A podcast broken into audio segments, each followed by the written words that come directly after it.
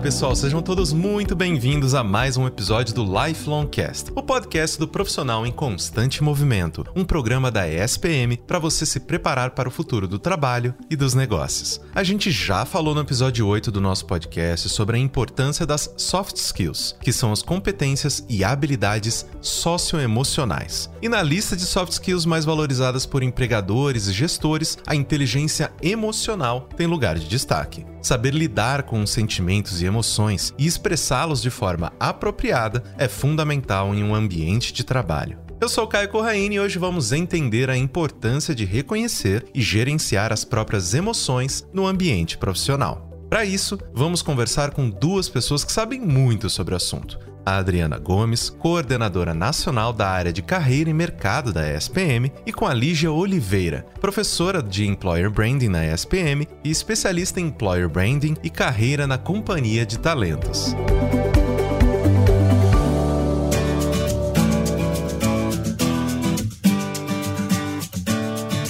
Nesse primeiro bloco eu converso com a Adriana Gomes, psicóloga, mestre e coordenadora nacional da área de carreira e mercado da ESPM. Professora, seja muito bem-vinda ao Lifelong Cast. Muito obrigado por ter aceitado o nosso convite. Eu que agradeço, Caio. Sempre uma oportunidade ótima da gente trocar ótimas ideias nesse espacinho. E vamos começar então com a definição de tudo que a gente vai debater aqui nesse nosso encontro. O que é inteligência emocional? Olha, eu defino, quer dizer, eu não, né? Na verdade, esse é um assunto, né, que foi desenvolvido pelo Daniel Goleman, que escreveu sobre inteligência emocional, e ele diz que é a capacidade que uma pessoa tem para conseguir gerenciar os seus próprios sentimentos, a maneira como a pessoa se expressa e de que forma ela faz isso de uma maneira muito adequada e eficaz. Então, a inteligência emocional é tudo isso, segundo a definição do psicólogo Daniel Goleman. Professora, por que, que essa soft skill ela é tão valorizada pelo mercado de trabalho na atualidade? Porque, querendo ou não, a gente vem ouvindo se falar sobre inteligência emocional recentemente com bastante afinco. Então, eu queria entender exatamente no mercado de trabalho por que, que nós estamos falando tanto sobre inteligência emocional. Caio, quando você entende o que é inteligência emocional, né, que é essa capacidade de você reconhecer o próprio sentimento, as suas emoções e gerenciá-las, a gente entende por que, que o mercado está buscando tanto e valorizando tanto pessoas que consigam ter essa inteligência emocional que vai esbarrar aí nas soft skills, né? Porque a inteligência emocional não são só soft skills. Então, é uma mistura de várias competências. E sim, o mercado busca pessoas que tenham essa capacidade justamente para lidar com ambientes de muita pressão, de alta exigência, que demandam aí a capacidade de trabalhar em grupo, de lidar com diversidade, de lidar com opiniões e posicionamentos diferentes. Então, pessoas que consigam transitar bem, lidando melhor com as suas emoções e também com a do grupo, são pessoas que vão performar melhor na visão das empresas. E eu entendo que esse domínio né, da inteligência emocional e das diversas soft skills, porque quando a gente fala em soft skills, a gente fala de uma gama muito maior de competências, e aí as empresas buscam pessoas que tenham essa capacidade, que a gente fala que são as capacidades humanas, né, Caio? Um computador, ou uma máquina, ou uma inteligência artificial, ela não chegou ainda nesse patamar, que são as características mais humanas. Sim, com certeza. E eu queria aprofundar um pouco né, no conceito dessa habilidade. Então, gostaria de perguntar para você quais são os pilares da inteligência emocional, né? Quais são as características, por exemplo, de um profissional, de uma pessoa que a gente pode apontar e dizer, ok, essa pessoa ela tem inteligência emocional, ela tem uma inteligência emocional desenvolvida e apta aí a usar essas habilidades no mercado de trabalho.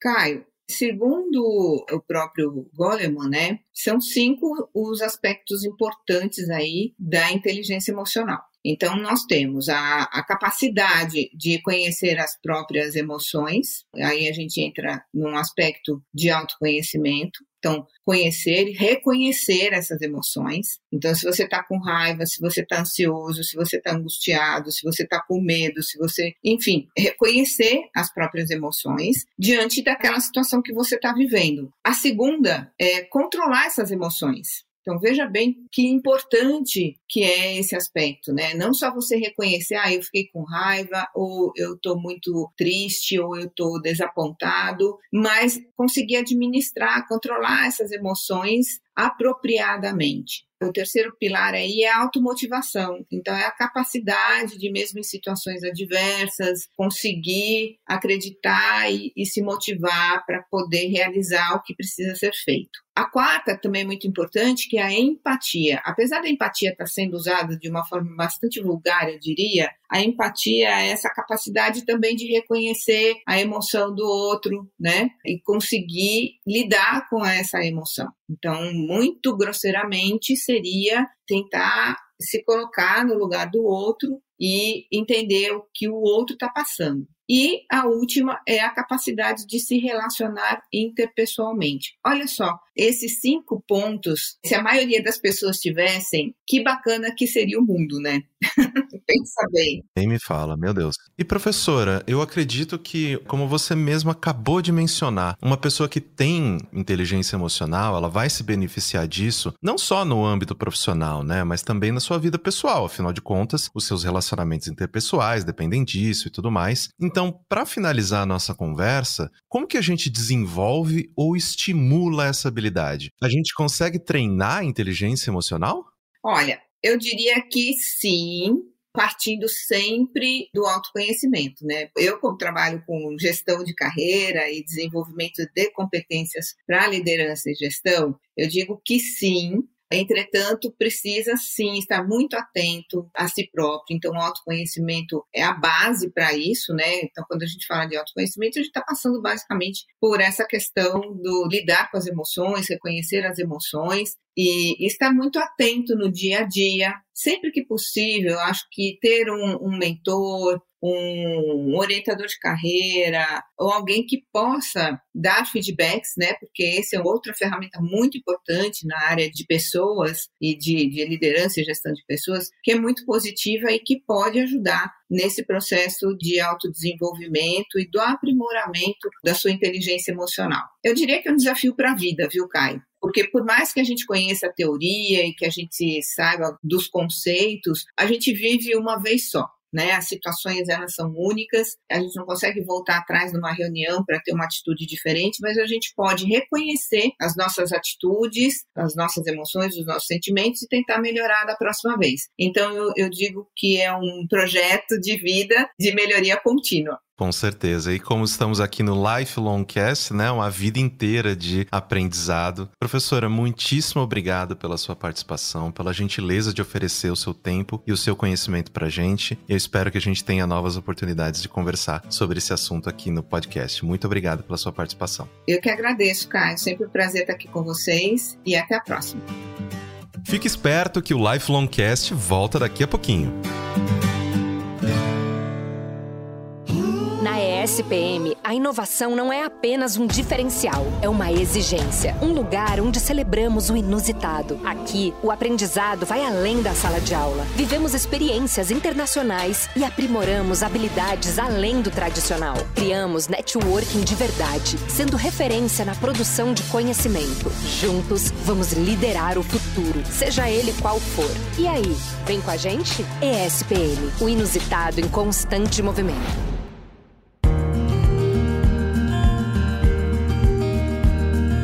Agora que a gente já entendeu o que é a inteligência emocional e como a desenvolver, vamos descobrir o valor dessa soft skill para o mundo corporativo.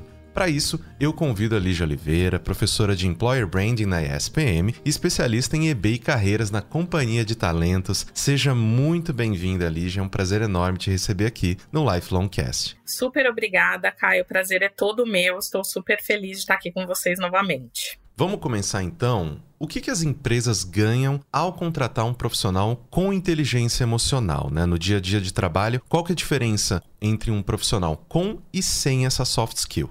Acho que contratar profissionais com inteligência emocional traz uma série de benefícios para as empresas, para as próprias pessoas né, que estão colaborando naquele ambiente. E alguns deles eu vou pontuar aqui para a gente começar essa conversa. Então, benefícios para o ambiente de trabalho, porque vai torná-lo cada vez mais colaborativo, produtivo, o que pode acabar levando a uma equipe mais motivada, mais engajada né, com as iniciativas, com as metas da organização. Lá na ponta também, em atendimento ao cliente, porque a equipe vai acabar tendo mais empatia, gerando mais eficácia no seu trabalho e, com isso, impactando na melhora da satisfação dessa audiência. E também gera redução de estresse do trabalho, porque as pessoas são capazes de lidar com a pressão, a resolução de problemas, né, dando tamanho devido àquele tipo de problema, de uma maneira mais saudável e isso também pode levar a uma equipe mais feliz, né, mais satisfeita, com as relações de trabalho mais equilibradas.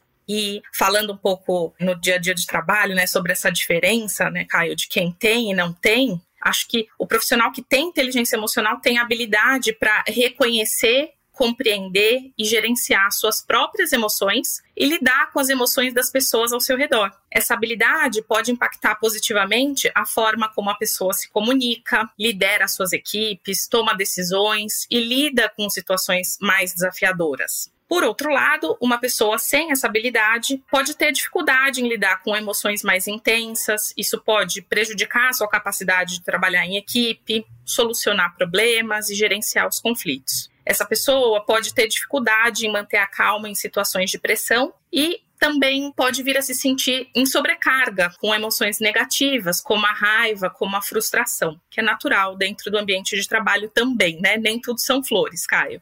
Opa, afinal de contas é trabalho, né? E professora, para mim, essa é a pergunta assim que eu mais estou curioso, vou ser sincero aqui contigo. Como que os recrutadores eles avaliam a inteligência emocional de um candidato em um processo seletivo? Como que a gente consegue identificar as pessoas que já têm essa soft skill desenvolvida, já tem ali um nível de profissionalismo que a gente entende que, poxa, essa pessoa vai entender um feedback, essa pessoa vai conseguir oferecer um feedback, não vai levar para o pessoal, porque querendo ou não, né, são várias características aí que são muito importantes dentro do, do ambiente profissional. Então, como é que o recrutador ele consegue achar essa pessoa? Olha, os processos seletivos, eles podem envolver dois tipos de avaliação: as avaliações coletivas e as avaliações individuais. Nas coletivas, como as dinâmicas de grupo ou os painéis de negócio, né? Os famigerados painéis de negócio, que geram tanto frio na barriga, né, das pessoas candidatas. A pessoa que avalia propõe uma sequência de atividades colaborativas que acabam provocando o trabalho em equipe em si, a geração de ideias, cocriação das soluções, de uma forma que as pessoas precisam trocar suas percepções, defender seus pontos de vista. E nesse contexto, acaba conseguindo observar a inteligência social, a inteligência emocional, já que as pessoas candidatas muitas vezes têm que lidar com a pressão do tempo, a oposição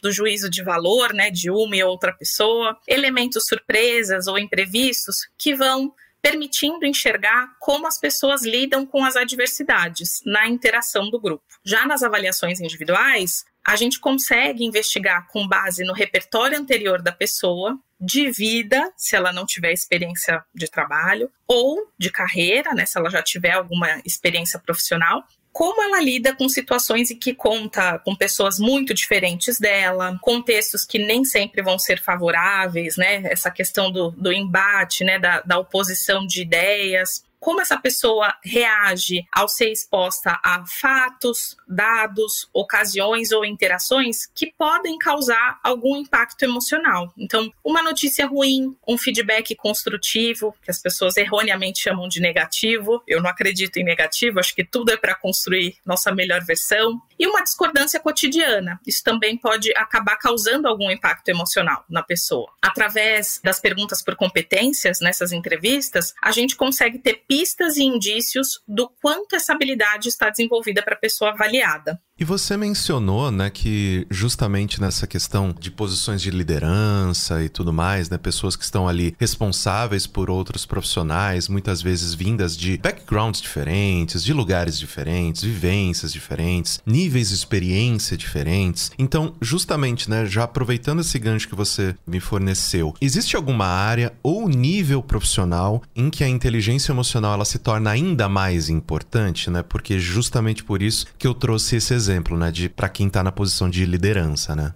A inteligência emocional atravessa várias outras competências. O que, eu quero dizer com isso? Ela também combina, tem a ver né, com resiliência, empatia, protagonismo, colaboração. Essa é uma competência essencialmente relacional, ou seja, todas as pessoas precisam desenvolver ao longo da sua trajetória pessoal e profissional. Isso vai ajudar em todas as interações, né, em todas as relações. E sim, no caso das lideranças, é ainda mais estratégico ter a inteligência emocional desenvolvida, porque com isso os líderes conseguem ter melhores resultados, conseguem potencializar os talentos das suas equipes, gerar maior engajamento e até o senso de pertencimento né, dentro dessas equipes, porque as pessoas vão perceber que tem um ambiente seguro para trocar, propor ideias novas, cenários diferentes. Também é sobre isso que se trata, né, dessa dinâmica da relação laboral.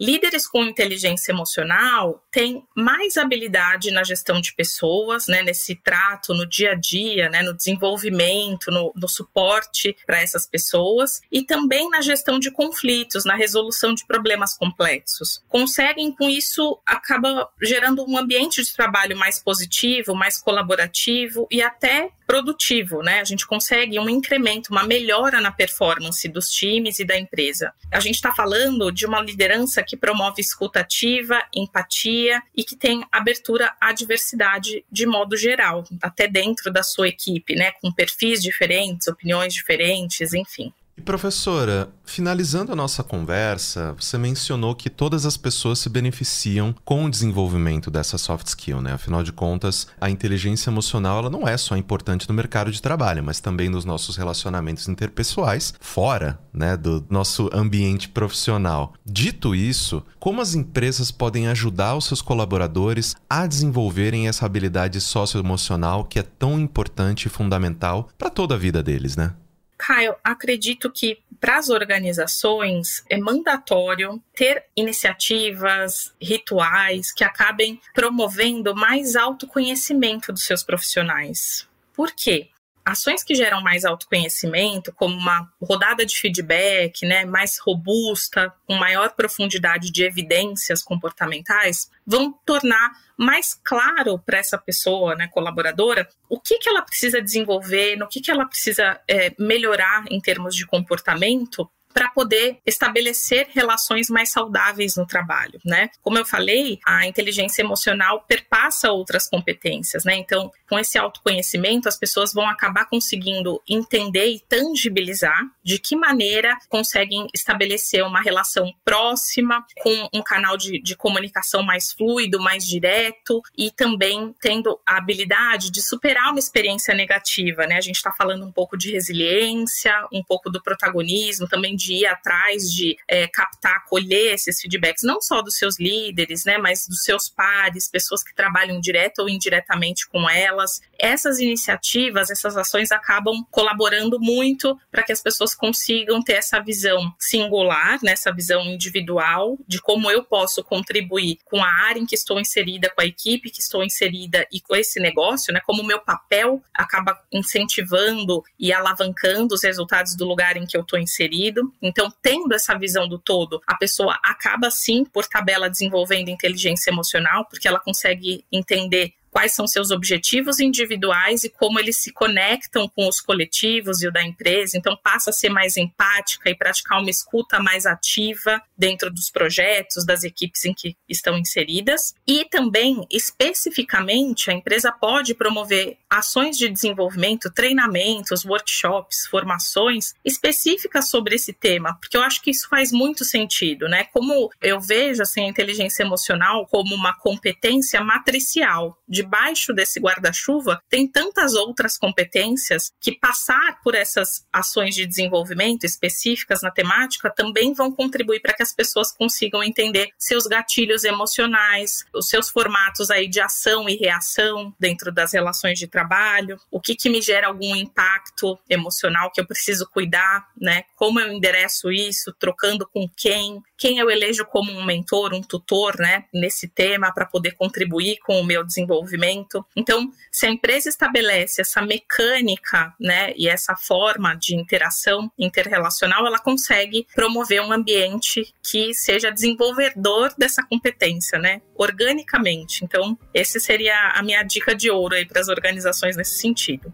Perfeito. Lígia, muito obrigado pela sua participação e eu espero que a gente tenha mais oportunidades de conversar aqui no Lifelong Cast. Muito obrigado pelo seu tempo e pelo seu conhecimento aqui distribuído pra gente. Super obrigada, contem comigo, até a próxima.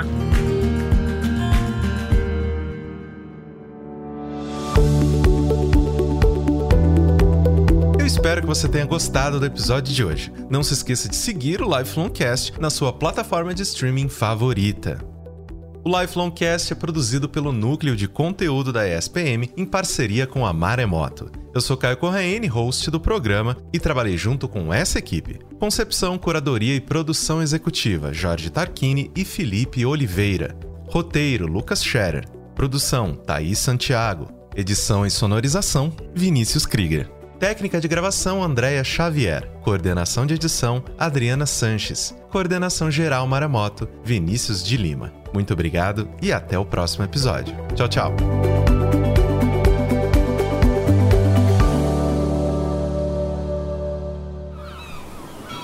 Este podcast foi editado pela Maremoto.